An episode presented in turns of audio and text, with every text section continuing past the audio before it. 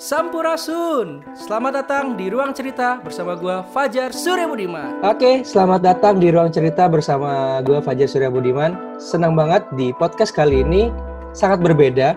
Kalau biasanya di podcast uh, yang kalian dengar sebelum-sebelumnya mungkin lebih pembahasannya kepada uh, kebiasaan sehari-hari si narasumber atau bagaimana. Tapi di podcast hari ini saya kedatangan seorang yang mungkin menurut saya sangat luar biasa karena beliau ini adalah uh, public speaker, beliau juga adalah training facilitator dan juga public writer yang mungkin akan banyak sharing kepada kita tentang apa saja ataupun apa sih perbedaannya dan bagaimana kita menghadapi uh, tentang new normal.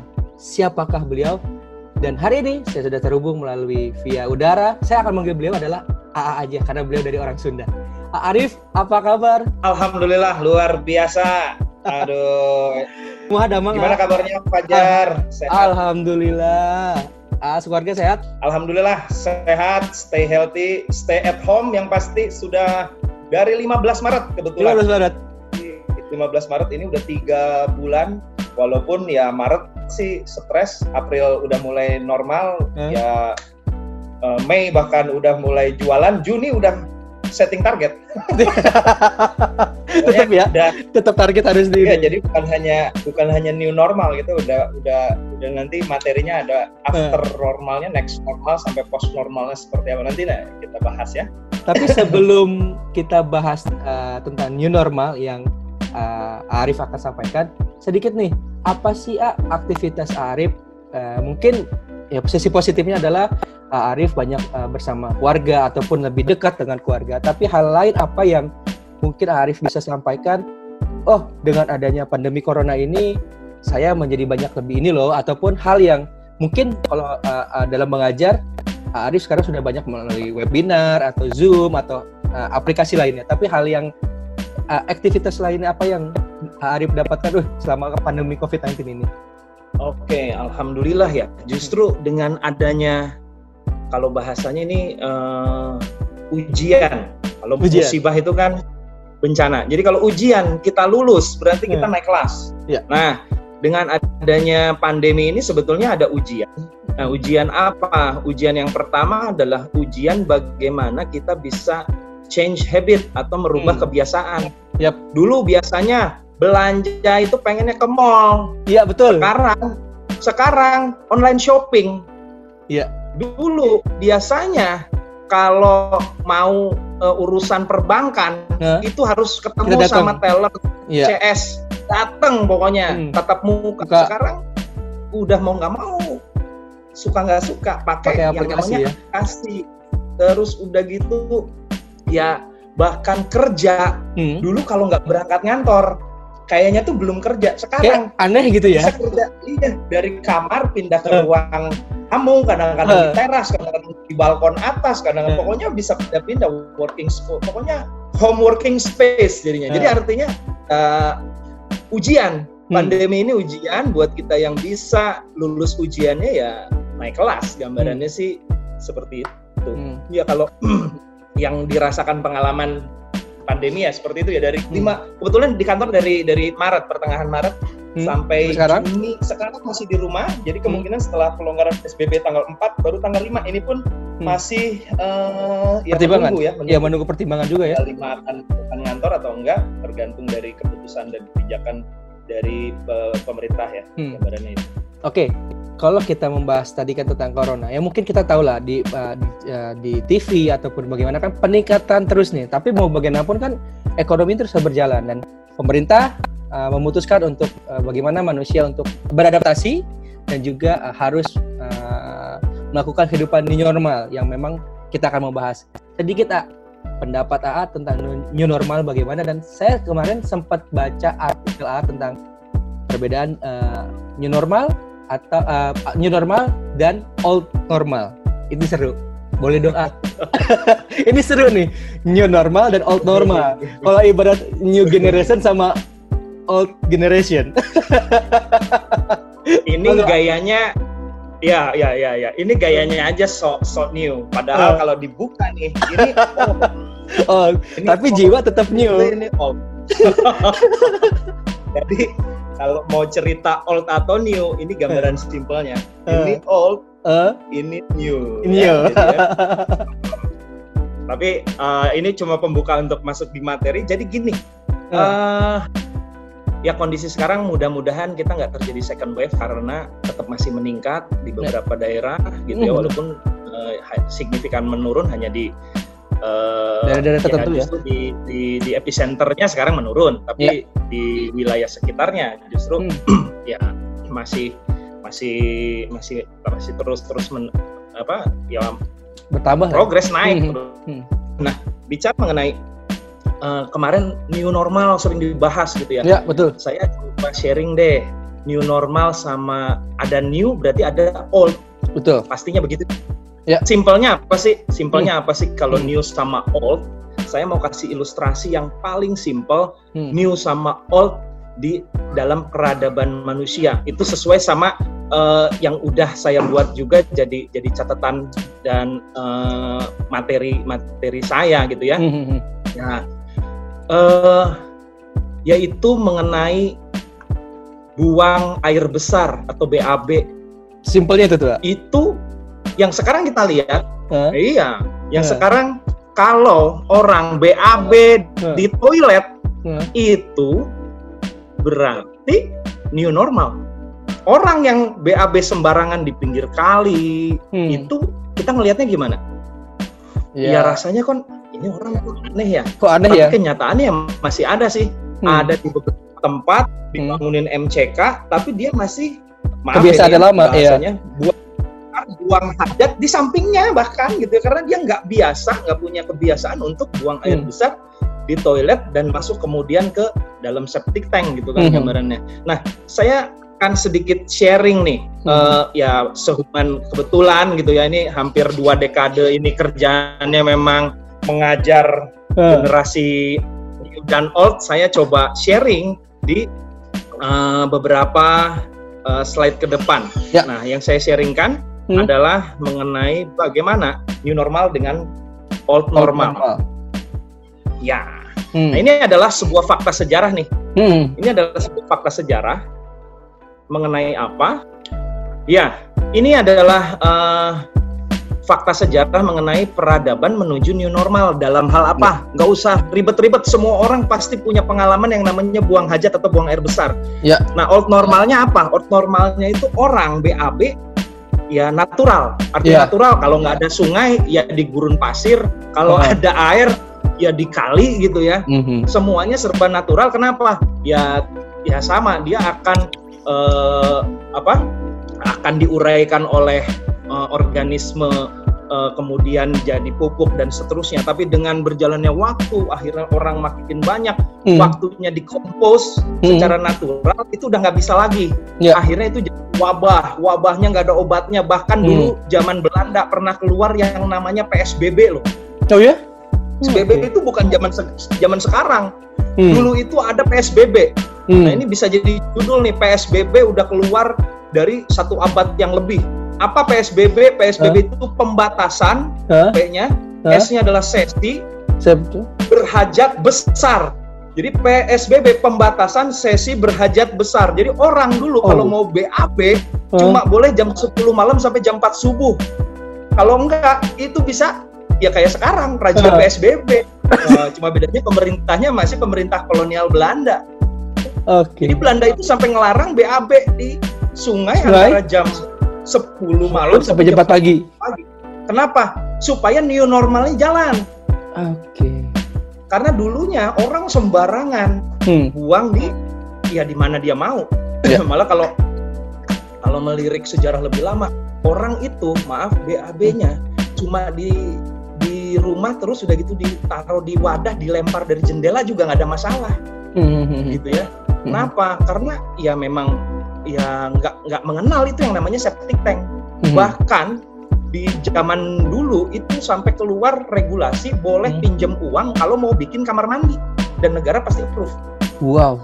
Dan Oh. ini ini berita terbaik. Percaya nggak percaya, Presiden baru menerbitkan sebuah PP nomor 25 tahun 2020 baru keluar namanya Tapera. Ah, ya yaitu tapera ya ya ya. Perlindungan perumahan rakyat. Aha. Orang kalau nggak punya rumah nggak bisa di PSBB nanti. Iya, iya. Gitu. Jadi jadi sejarah itu berulang. Hmm. Jadi Oke. sejarah itu mengulang dengan sendirinya. Jadi hester repeat. Jadi sejarah itu mengulang dengan sendirinya. Mm-mm. So ini dari dari old normal ke new normal. Nah nextnya bagaimana? Hmm. Setelah new normal terjadi, sebetulnya saya mau ngenalin satu istilah yang namanya next normal.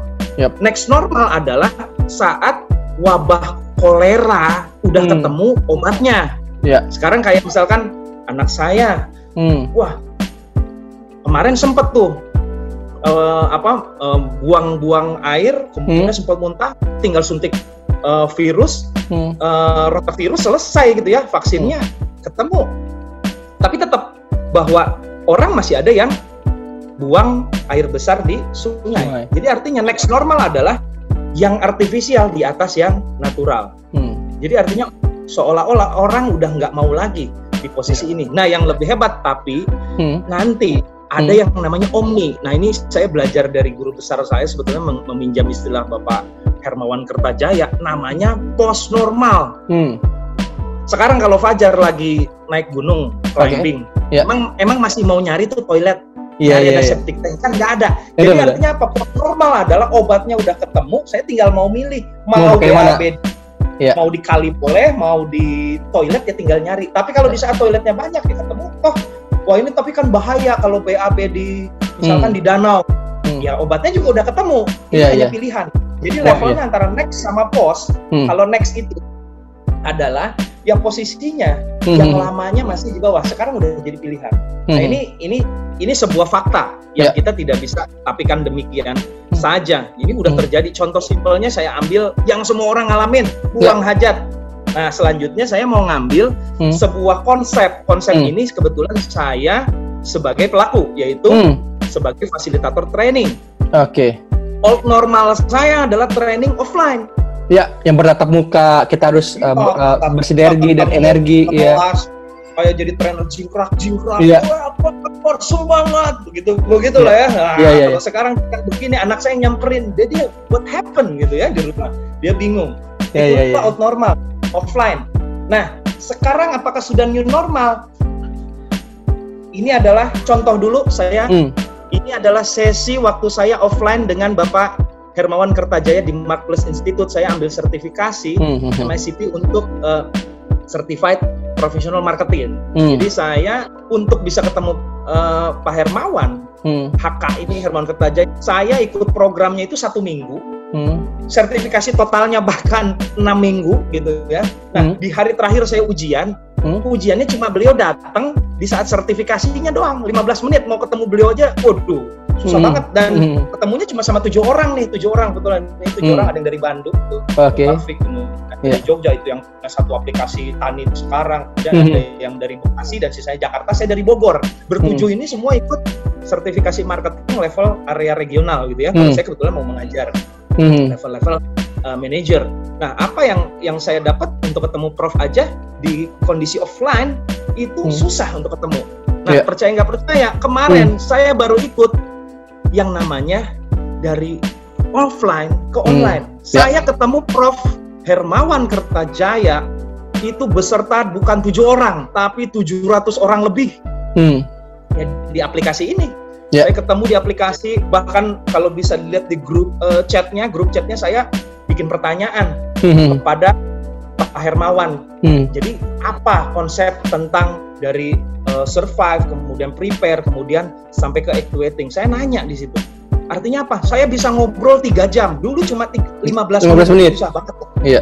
Ketemu susah banget. Dan percaya nggak tiga jam bukan cuma dapat ilmu dari Prof. Hermawan Kertajaya. Hmm. Saya bahkan di situ dapat sebuah insight yang bagus tentang makroekonomi di Indonesia bagaimana ke depan dari Ibu Afiliani Oke. di mana biasanya ya kita Hmm. cuma eh, untuk ketemu susah. Nah ini Ya. bener-bener inilah inilah on, online. Ya. Inilah Inilah perubahan ya, perubahan trik. Ya. perubahan. Dan dan bahkan saya bisa belajar yang namanya eh, banking syariah dari Hmm. bosnya muamalat sampai eh, oh, eh, apa eh, pengurus Asbisindo gitu ya Oke. perkumpulan bank syariah di Indonesia bagaimana apakah perbankan terdampak juga dengan adanya kebetulan Ramadan malahan mereka increase adanya JIS segala Ya. macam serba aplikasi. Ya. Jadi artinya oh ini ujian makanya saya bilang ini bukan musibah. Kalau musibah semua kena dampak. Kalau ujian memang nggak Ya. enak, tapi Ya. begitu kita lulus ujiannya kita next level. Ya. Gitu sih intinya. Nah ini adalah gambaran mengenai new normal. Pertanyaannya next normalnya kapan? Next Ya. normalnya kalau kita udah biasa online. Oke. Pertanyaan lagi, Hmm. kalau udah biasa online, Ya. bayaran eh saya biaya untuk ikut ikut training ketemu Pak Hermawan, Ibu Afiliani dan bos-bos semua Hmm. itu percaya nggak percaya biayanya cuma mencakup biaya bensin saya menuju ke Jakarta satu hari training. Sementara dulu seminggu bolak-balik ke Jakarta aja berapa berapa Iya. biayanya total, apalagi kalau hotel yang dari luar kota segala macam. Ngapain lagi saya offline? Iya. Jadi online udah ada di atas dari offline. Itulah next normal. Oke. Jadi kalau kita udah lolos dari new normal, kita udah bisa milih mau online atau mau Atau offline. offline. Ya. Yes, karena online jadi di atas dari offline. Dan lebih lebih eh, apa ya? Lebih ke depan lagi kondisinya nanti itu bisa saya sekarang mengajar dari rumah. Hmm. Ini adalah posisi saya sedang mengajar mengenai cost analysis. Hmm. Ini real, ini Hmm. real, ini Hmm. adalah syuting saya di rumah gitu Hmm. ya. Ini adalah saya sharing juga dengan eh, eh, platform digital di kantor. Ini adalah Oke. beberapa konten mengenai saya training dan trainingnya di mana di rumah karena Ini- posisinya Hmm. kalau saya tatap muka saya bisa berpotensi tertular COVID. Ya. Lebih baik posisinya saya di sana. Kenapa? Ya saya masih di posisi antara new Online. menuju next. Iya. Yes. Yang lebih bagus lagi di saat vaksinnya udah ketemu, kita udah di pos normal. Hmm. Mau offline aman, mau online, Online aman. aman. Selama vaksinnya belum ketemu, selama vaksinnya belum ketemu dan Kita masih di next normal ya. masih dipaksa-paksa kita Hmm. masih new normal tapi kita Oh, udah iya, nggak normal. terpaksa kita udah lulus ujiannya kita Hmm. udah next normal kita udah lulus ujiannya jadi kita kalau lulus ujian kita ada di next normal tapi kalau kita belum lulus ujian yaitu bahasa simpelnya sekarang lihat orang BAB di pinggir kali kan rasanya gimana ya itu Hmm. orang yang Hmm. masih all dipaksa juga susah Hmm. kita udah di kondisinya bukan hanya next tapi post.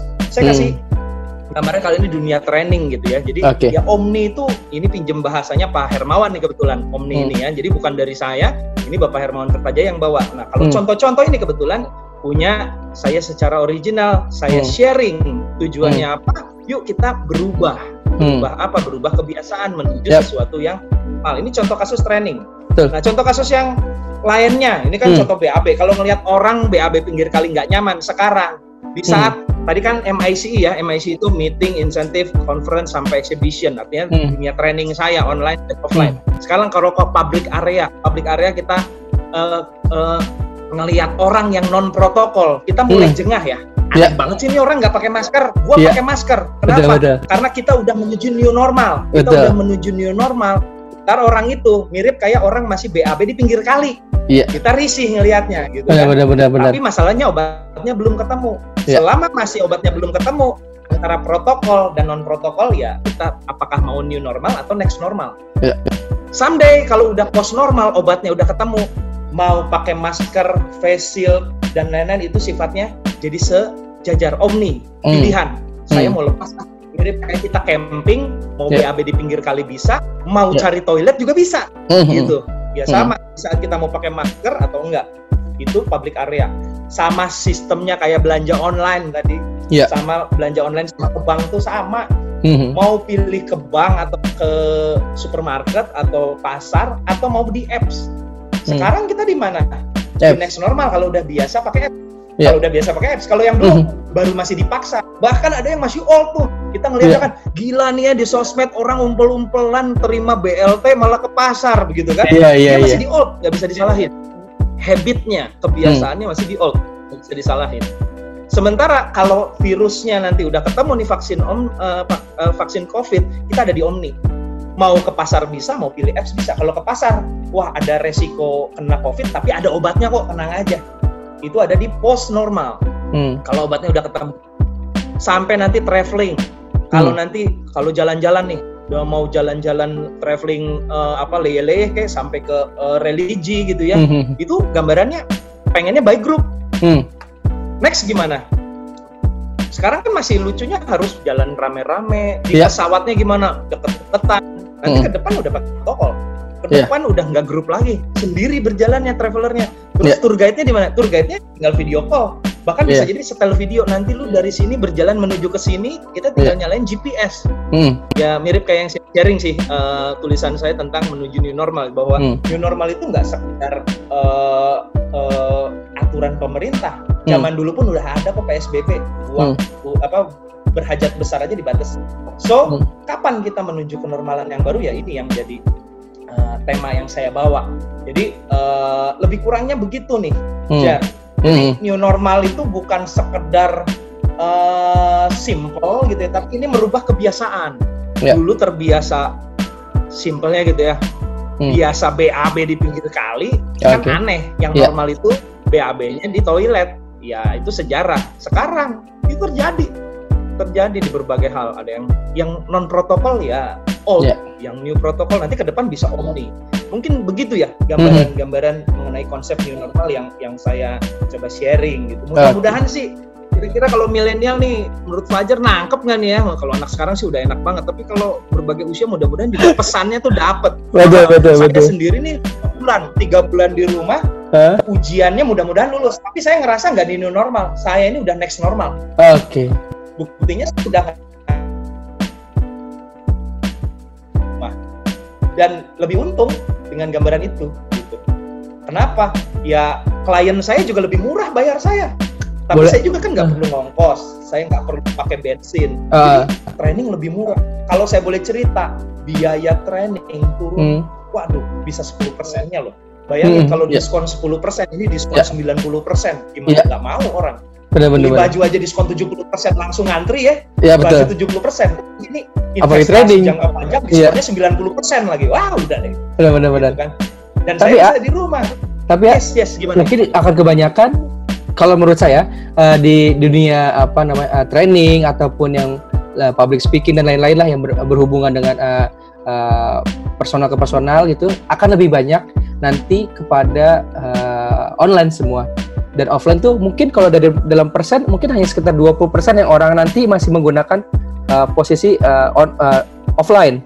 Yang hampir banyak 80% menggunakan online semua. Karena kita lihat sekarang wah, hampir banyak nih eh, eh, apa namanya pembicara-pembicara terkenal itu wah, webinar apa semua pakai online semua. Dan mungkin nanti akan ke depan semua online online, online, online semua. Dan dan ya dan mungkin kalau menurut saya kalau eh, apa namanya eh, manusia ataupun masyarakat tidak terbiasa dengan ini mereka akan ketinggalan ya. Jadi mau nggak mau ini dipaksa dipaksa. Ya, memang butuh proses tapi akan kelamaan seperti seperti biasa lagi nanti tapi akan dipaksa paksa. Orang-orang kita kan susah untuk dipaksa nih kalau menurut saya pribadi ya. Tapi lama kelamaan nanti dia akan sendirinya gitu. Pertama pasti ada protes sih pasti ada ada gesekan yang kencang tapi lama kelamaan mungkin menurut saya ini akan mulai terbiasa lagi ya ya contoh kecil tadi masker. Dulu mereka sangat aneh gitu kan pakai masker ataupun pakai hand sanitizer ataupun misalkan uh, pakai yang uh, hal-hal kecil lah yang untuk uh, personal. Tapi sekarang protokol lah ya. Iya protokol kesehatan tapi sekarang mindsetnya wih harus pakai ini harus pakai ini. Dan itu akan terbiasa sih kalau menurut saya. Dan itu akan mungkin lebih banyak yang menerima awal itu adalah generasi-generasi milenial. Baru nanti yang, yang generasi eh, apa namanya kolonial mengikuti. Saya ini kolonial kalau dari kepala ya. Aduh. tapi ya tapi ya banget ini ya. Arif mau nanya deh.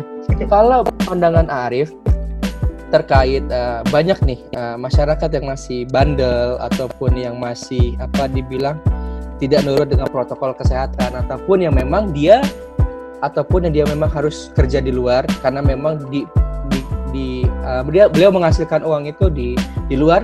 Apa eh, saran ataupun eh, masukan dari seorang eh, Arif terkait eh, masyarakat masyarakat itu? Karena kan masih banyak juga ya orang di rumah tapi kan orang di rumah itu memang yang notabene adalah memang eh, dari segi finansial cukup tapi emang ataupun emang dari kantor ya harus dikerjakan di rumah atau bagaimana? Gimana pendapat Arif? Oke, Wah, ini pertanyaannya mirip harus kayak bikin kebijakan PSBB lagi nih ya. Cuma PSBB saya ngertinya waktu saya zaman kuliah di UI arkeologi itu PSBB-nya pembatasan sesi berhajat besar gitu ya. Nah, ya selama orang masih belum bisa harus ada protokoler yang mengatur. Ya. Mengatur mengenai protokol kesehatan udah pasti. Contoh Ya. eh, vaksinnya belum ketemu, kita mau nggak mau harus eh, naik pesawat. Ya pesawatnya otomatis kapasitasnya 50%. Ya itu udah Pasti. udah clear. Dan yang paling simpelnya misalkan dia eh, masuk komuter gitu ya Hmm. ada aturan nggak boleh ngomong karena ngomong itu bisa me- apa ada droplet. Saya bukan Iya. pakar kesehatan, tapi Hmm. saya adalah seorang yang certified untuk masalah habit. Hmm. Kita akan struggle untuk habit, nggak ngobrol di kereta. Kita Hmm. akan struggle uh, habit sepanjang perjalanan pakai masker, face shield. Kenapa? Mirip kayak orang zaman dulu BAB di pinggir kali disuruh pindah ke toilet itu sampai pemerintah Belanda bikin namanya Stadsblad. Boleh Hmm. dicek gitu ya, takutnya saya ngidul gitu kan Hmm. Hmm. itu Belanda pernah bikin Stadsblad tentang pembatasan sesi berhajat besar antara jam 10 malam sampai jam 4. Hmm. Jadi ya harus dibikin. Gimana caranya kan sekarang simpelnya orang harus ke pasar, orang harus oh, kerja kalau nggak kerja mati. Orang Ya. juga harus BAB kalau nggak mati gitu loh. Iya, iya. Orang harus BAB kalau nggak mati. Kalau nggak BAB gimana? Ya dibatesin. Ya sekarang pun sama. Jadi ini saya judulnya judul judul toilet toiletan aja lah biar orang gampang gampang ngertinya gitu ya. Iya, walaupun benar. walaupun saya berangkat dari latar belakangnya semua ada konsep dan dan grand teorinya, tapi saya mau ngasih contohnya yang simple. Hmm. Orang kalau nggak kerja itu nggak makan, orang nggak BAB itu nggak bisa hidup. Iya. Dan diatur sampai akhirnya orang mau untuk bikin septic tank dan seterusnya. Kenapa ya? Karena itu nggak sehat. Hmm. Ya sekarang juga kalau orang keluar, orang eh, bikin interaksi dan berpotensi, obatnya belum ada. Kalau obatnya selama belum ada, mau nggak mau, suka nggak suka, yang old harus digeser, Ya. dibiasakan tepatnya, dibiasakan menjadi new. Setelah new, ya bahkan mudah-mudahan cepat gitu ya, karena dari dulu vaksin itu nggak lama, apa nggak sebentar, lama Lama. dan begitu ketemu begitu ketemu kita omni Hmm. jadi tadi omni omni itu apa saya bukan ngomongin omnibus law dan lain-lain nanti yang jadi politik ya jadi omni ini saya pinjam istilahnya dari dari Bapak Hermawan Kertajaya Hmm. kebetulan saya sertifikasi untuk Hmm. uh, certified uh, professional marketers ya di Hmm. uh, Asia Marketing uh, Federation juga Hmm. jadi uh, saya mengajar di dunia marketing jadi Hmm. ini bahasanya supaya lebih marketing aja saya Hmm. ngomong simpelnya kayak orang BAB yaitu Hmm. nggak usah ribet-ribet orang harus BAB ya orang harus kerja ya Hmm. karena itu ada regulasinya sampai ketemu obatnya begitu obatnya ketemu ada opsi orang udah mulai terbiasa tuh. Hmm. antara offline online. Ya. antara pasar atau aplikasi. Hmm. antara tatap muka atau daring dan seterusnya. Intinya sih begitu ya. Jarak jauh atau tatap muka. Muka. dan dan aplikasi-aplikasi yang lain. Intinya sih itu. Kalau kalau untuk tips yang sekarang ya bagaimana cara merubah habit? Hmm. ya sesimpel sesimpel apa? Sesimpel memulai konsisten dari konsisuan kalau habit itu kan konsisten ya Ya. konsisten itu kan konsisnya ada 10 jadi Ya. harus dimulai dari konsisnya ada Konsis- satu Konsisuan. konsistu Konsistri. konsispor Konsiswan. lama memang butuh Iya. butuh lama bahkan bahkan teori psikologi bilang tiga minggu untuk berubah makanya lockdown itu 14 hari saya 14 lebih hari. setuju 21 hari 21 hari itu orang kalau udah di bahkan saya sendiri di bulan Maret Hmm. sempat maaf di rumah tuh uring-uringan Hmm. kenapa ya tiap hari kerja saya kerja itu eh, ya dua dekade ya 20 tahun bayangin Hmm. tiap hari ngantor bolak-balik sekarang tiba-tiba di rumah uring-uringan tapi di bulan April saya udah udah pro- mulai produktif Hmm. bahkan di bulan Mei saya lebih produktif Lebih kalau boleh mana? cerita lebih produktif Lebih terbukti milih. di kantor juga menyatakan lebih produktif dan di Juni udah setting target baru Kalau Arif suruh milih, kalau Arif suruh milih, lebih milih akan dilanjutkan kerja seperti ini atau balik lagi ke awal? Kalau Arif jawaban saya sesimpel ya kalau mau milih seperti ini terus atau balik lagi jawaban saya sesimpel mau BAB di pinggir kali atau di toilet Oke. Jawabannya apa? Masih mau nggak ke ya kalau saya di gunung, Ya. saya ke ke ke ke kali karena saya di Ah. gunung. Saya Iya. nyari toilet susah. Iya. Artinya kalau saya mau trainingnya, misalkan saya trainingnya di daerah ruler, Hmm. kan susah dong. Hmm. ya kan online ya itu juga maksain masa sih orang nggak nggak ada nggak ada jaringan segala macam ya itu Betul. juga konyol gitu Mhm. jadi kalau pilihannya di mana sesimpel BAB pilihannya begitu kalau saya mau Ah. BAB di pinggir kali atau di BAB di toilet tapi kalau di gunung sekarang kan Hmm. udah omni kan pilihannya BAB di di sungai lebih enak kalau di gunung tapi di kota ya Hmm. di toilet lah gitu kan ya sekarang training kalau boleh cerita mungkin Hmm. fee saya lebih kecil kalau trainingnya dari Rumah. rumah Ya. mungkin ya karena Hmm. pasti insentif dan lain-lain Iya. tapi prinsipnya gini prinsipnya gini bagaimana dengan klien saya bagaimana dengan peserta kan bayarnya juga lebih murah bukan kayak itu win-win Iya. yang tadinya saya bisa mentrainingnya paling satu kelas cuma 10 10 ya. 20 paling banyak anggaplah ratusan Hmm. apa bisa ribuan sementara webinar pesertanya ya, wah ribuan Iya, itu udah ribuan. biasa Hmm. Jadi biasa dan kalau ditanya balik lagi jawabannya sesimpel mau BAB di pinggir kali yang natural Hmm. atau BAB yang artifisial. Saya tetap balik ke konsep saya, old normal sama new normal mirip kayak BAB di pinggir kali atau BAB di toilet. Karena dimengerti bahasanya dari Iya, yang iya, iya. milenial sampai yang kolonial. Ya, ya, ya, setuju, setuju. setuju. Ya, saya jadi milenial lagi deh. Nah, ini milenial lagi. Kalau tadi ngomongnya kolonial dulu. Nah, begitu. Bahasanya biar dimengerti semua butuh BAB, semua pasti ngerti konsep ini. Gitu. Ah, Oke. Eh, ada lagi yang mau disampaikan? ya pesannya sih mudah-mudahan konsep ini bukan jadi tujuan apa ya tujuan untuk bikin bikin sesuatu yang menghebohkan tapi justru membuat sesuatu yang mudah dimengerti karena saya ini punya beban Hmm. eh, tanggung jawab lebih tepatnya sebagai seorang yang mendidik Ya. apalagi saya eh, punya tanggung jawab untuk merubah kebiasaan Hmm. saya banyak memfasilitasi orang untuk merubah kebiasaan. Saya sendiri berubah kebiasaan. Dulu saya perokok, 15 tahun saya merokok. Hmm. Baru 10 tahun saya berhenti. Baru 10 tahun saya berhenti merokok. Tapi 15 tahun saya merokok. Hmm. Baru 10 tahun saya berhenti merokok. Sebelumnya bahkan saya punya kebiasaan-kebiasaan yang yang perlu diperbaiki karena saya sudah terbiasa untuk memfasilitasi orang merubah kebiasaan. Ya tentu tanggung jawab saya di saat pandemik seperti ini saya butuh men-share sesuatu yang jadi ilmu saya. Tujuannya sih ya sebaik-baik manusia yang bermanfaat. Mudah-mudahan ini jadi amal jariah untuk untuk saya pribadi dan mudah-mudahan buat Fajar sebagai uh, media Hmm. uh, yang jadi corongnya ya. Mudah-mudahan juga ini membantu orang-orang bisa merubah Ya. habit, Betul. merubah kebiasaan gitu.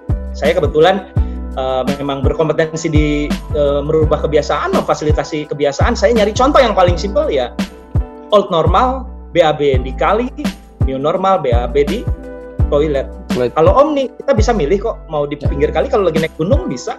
Kalau mau ngantri cari toilet umum di gunung juga ada walaupun ya berat sih lebih berat nyari toilet kalau di gunung. Ya. Tapi kalau di mall lebih susah loh nyari ke got gitu sih ya. Hmm. Contohnya mungkin yang simpel aja supaya semua orang pernah ngalamin gitu ya. Ya, karena habit itu mirip kayak eh, Ah. anak kita deh. Anak Ya. kita dulu waktu masih toilet training gitu ya. Hmm. Hmm. Eh, saya anak saya waktu dulu masih toilet training susah banget. Kenapa? Dia masih belum bisa ngontrol. Hmm. Kapan dia mau AB itu susah, kapan Ya. dia mau pipis itu susah. Hmm. Karena yang punya habit itu levelnya ini bahasanya agak sedikit ribet gitu ya. Hmm. Itu unconsciously incompetent. Hmm. Unconsciously dia jadi eh, secara tidak sadar pun dia mampu kalau Hmm. udah levelnya jadi habit. Hmm. Contoh kalau belum jadi habit adalah anak perlu toilet training. Hmm. Toilet training itu apa sih? Unconsciously incompetent. Tidak sadar dan tidak mampu. Dia nggak sadar, nggak mampu pipis di toilet. Dia ngompol terus sampai dia sadar. Dikasih tahu sama orang tuanya. Eh, eh, pipis itu harus di toilet. Dia sampai tidur dipasangin pampers. Lama-lama Hmm. dia belajar. Jadi Hmm. kompeten dan sadar. Hmm. Jadi consciously kompeten. Di saat kita sudah seperti saya, seperti Fajar, ngantuk berat, kondisi nggak sadar, Hmm. sambil matanya ketutup, kebelet pipis, tetap jalan ke toilet kan bukan di kasur. Karena secara tidak sadar kita jadi mampu. Itulah habit. Kalau Hmm. udah terbiasa, secara tidak sadar pun kita mampu. Contoh yang paling simpel tadi, pakai masker, protokol cuci tangan dan lain-lain. Ya. Kalau udah jadi habit, secara tidak sadar pun jadi sebuah Kebiasaan. kebiasaan. Nanti yang lainnya pun mudah-mudahan mengikuti. Itu sih intinya. Jadi saya lebih sharing ke habits. Kebetulan Hmm. saya memang uh, di bidang itu dan saya merasa yakin bahwa saya punya kompetensi bahkan tersertifikasi untuk men-sharing mengenai Hmm. habit. Saya ambil contohnya yang simpel aja untuk masalah new normal. Normal Hmm. itu ya habit baru. Hmm. Mudah-mudahan bisa diikuti dan mudahan ya bisa jadi sebuah amal kebaikan dan dan lulus ujian kita naik level nih. Mudah-mudahan kita jadi di omni ya, post normal. Ya. Obat covidnya ketemu, kapan mau pakai masker, kapan nggak pakai, Ya. gimana kita mau, kita bisa Hmm. milih. Kalau sekarang kan wajib. Iya wajib. Masih, Karena kita masih posisi new normal. masih new normal. Kita belum di next normal pun belum. Next normal pun belum. Kalau next normal adalah di saat orang udah banyak yang Hmm. ngerti protokol, jadi lebih sedikit posisi yang belum sadar. Gitu mungkin Fajar. Mudah-mudahan sih jadi momentum buat ya khususnya saya dan Fajar juga Ya ya. betul. Thank you banget nih, thank you banget. Saya punya media untuk eh, apa nih ya? Ruangannya jadi banyak. Ruangannya banyak, iya, ini benar. buat saya buat saya mungkin ini eh, next normal karena saya udah lewatin tuh new normalnya. New Iya. normal saya udah di bulan April lah. Di bulan Ah. April itu new normal saya.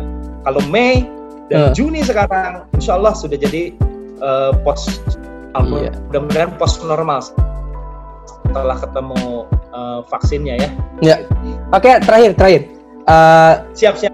eh, terakhir dari seorang Arif Arif eh, tentang eh, kita sama-sama kan tahu nih kan teman-teman garda terdepan ini kan eh, yang dokter perawat yang memang dia kan sampai pernah ada hashtag Indonesia terserah kayak gitu kan ya maksudnya mungkin mereka mengungkapkan rasa Ya, ya. ke ke kecewaannya juga terhadap eh, masyarakat gitu Indonesia terserah gitu tapi dari seorang eh, Arif apa semangat yang akan berikan kepada teman-teman garda terdepan yang masih berjuang nih untuk menangani COVID-19?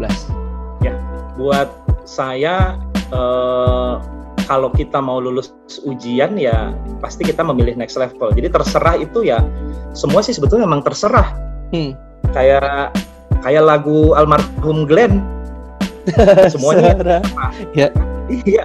Benar. Contoh mau BAB di jadi terserah itu tadi balik lagi ke BAB saya. Hmm. Kalau pilihannya nggak mau pindah ke new normal, Hmm. ya kita menjadi orang yang berisiko intinya sih itu berisiko apa berisiko terpapar kalau zaman dulu nih ditarik sejarah lagi kan tadi Hmm. ya banyak risiko penyakit karena Ya. masalah higienitas dan Ya. sanitasi Betul. sampai obatnya ketemu kita udah bisa milih sekarang Dipilih sekarang. mau terserah sesungguhnya Hmm. terserah sesungguhnya adalah di titik omni kita Hmm. udah bisa memilih mau di kali mau di toilet Toilet. sekarang Kita kita, mau ada. protokol atau non protokol itu bukan itu bukan terserah terserahnya nanti kalau udah ketemu yang namanya vaksinnya jadi kalau saya nggak bisa memaksakan orang lain itu adalah pilihan Ya. life is a choice hidup Hmm. adalah pilihan saya memilih mau bernafas sekarang pun bahkan maaf orang yang eh udah siap di apa dieksekusi Iya. si hukuman tembak atau hukuman mati apakah dia masih bisa punya pilihan apakah nyawanya diserahkan ke eh, juru tembak atau Hmm. eksekutor atau ny- nyawanya diserahkan sama dirinya sendiri dan dia bunuh diri dengan cara apa lidahnya kan bisa dia dia dia ya saya nggak mau ngajarin cara bunuh diri sih tapi intinya ada cara untuk bagaimana Iya, iya. mengakhiri hidup Iya, iya. eh, walaupun udah di ujung Nah. para eh, juru tembak. Nah, begitu intinya. Jadi artinya terserah itu bukan seperti itu. Terserah itu adalah bagaimana kita bertanggung jawab atas pilihan Pikir kita masing. sendiri. Oke. Terima kasih banyak Arif untuk waktunya. Eh, sudah mau sharing kepada teman-teman ruang cerita. Semoga apa yang disampaikan dengan oleh Arif bisa teman-teman ruang cerita eh, bisa langsung eh, lakukan. Mau pilih yang eh, next normal atau post normal atau the new, new normal kembali ke pilihan kalian masing-masing. Betul? pokoknya pokoknya pilihannya kita bisa terserah kalau udah lewatin new normal Iya, betul.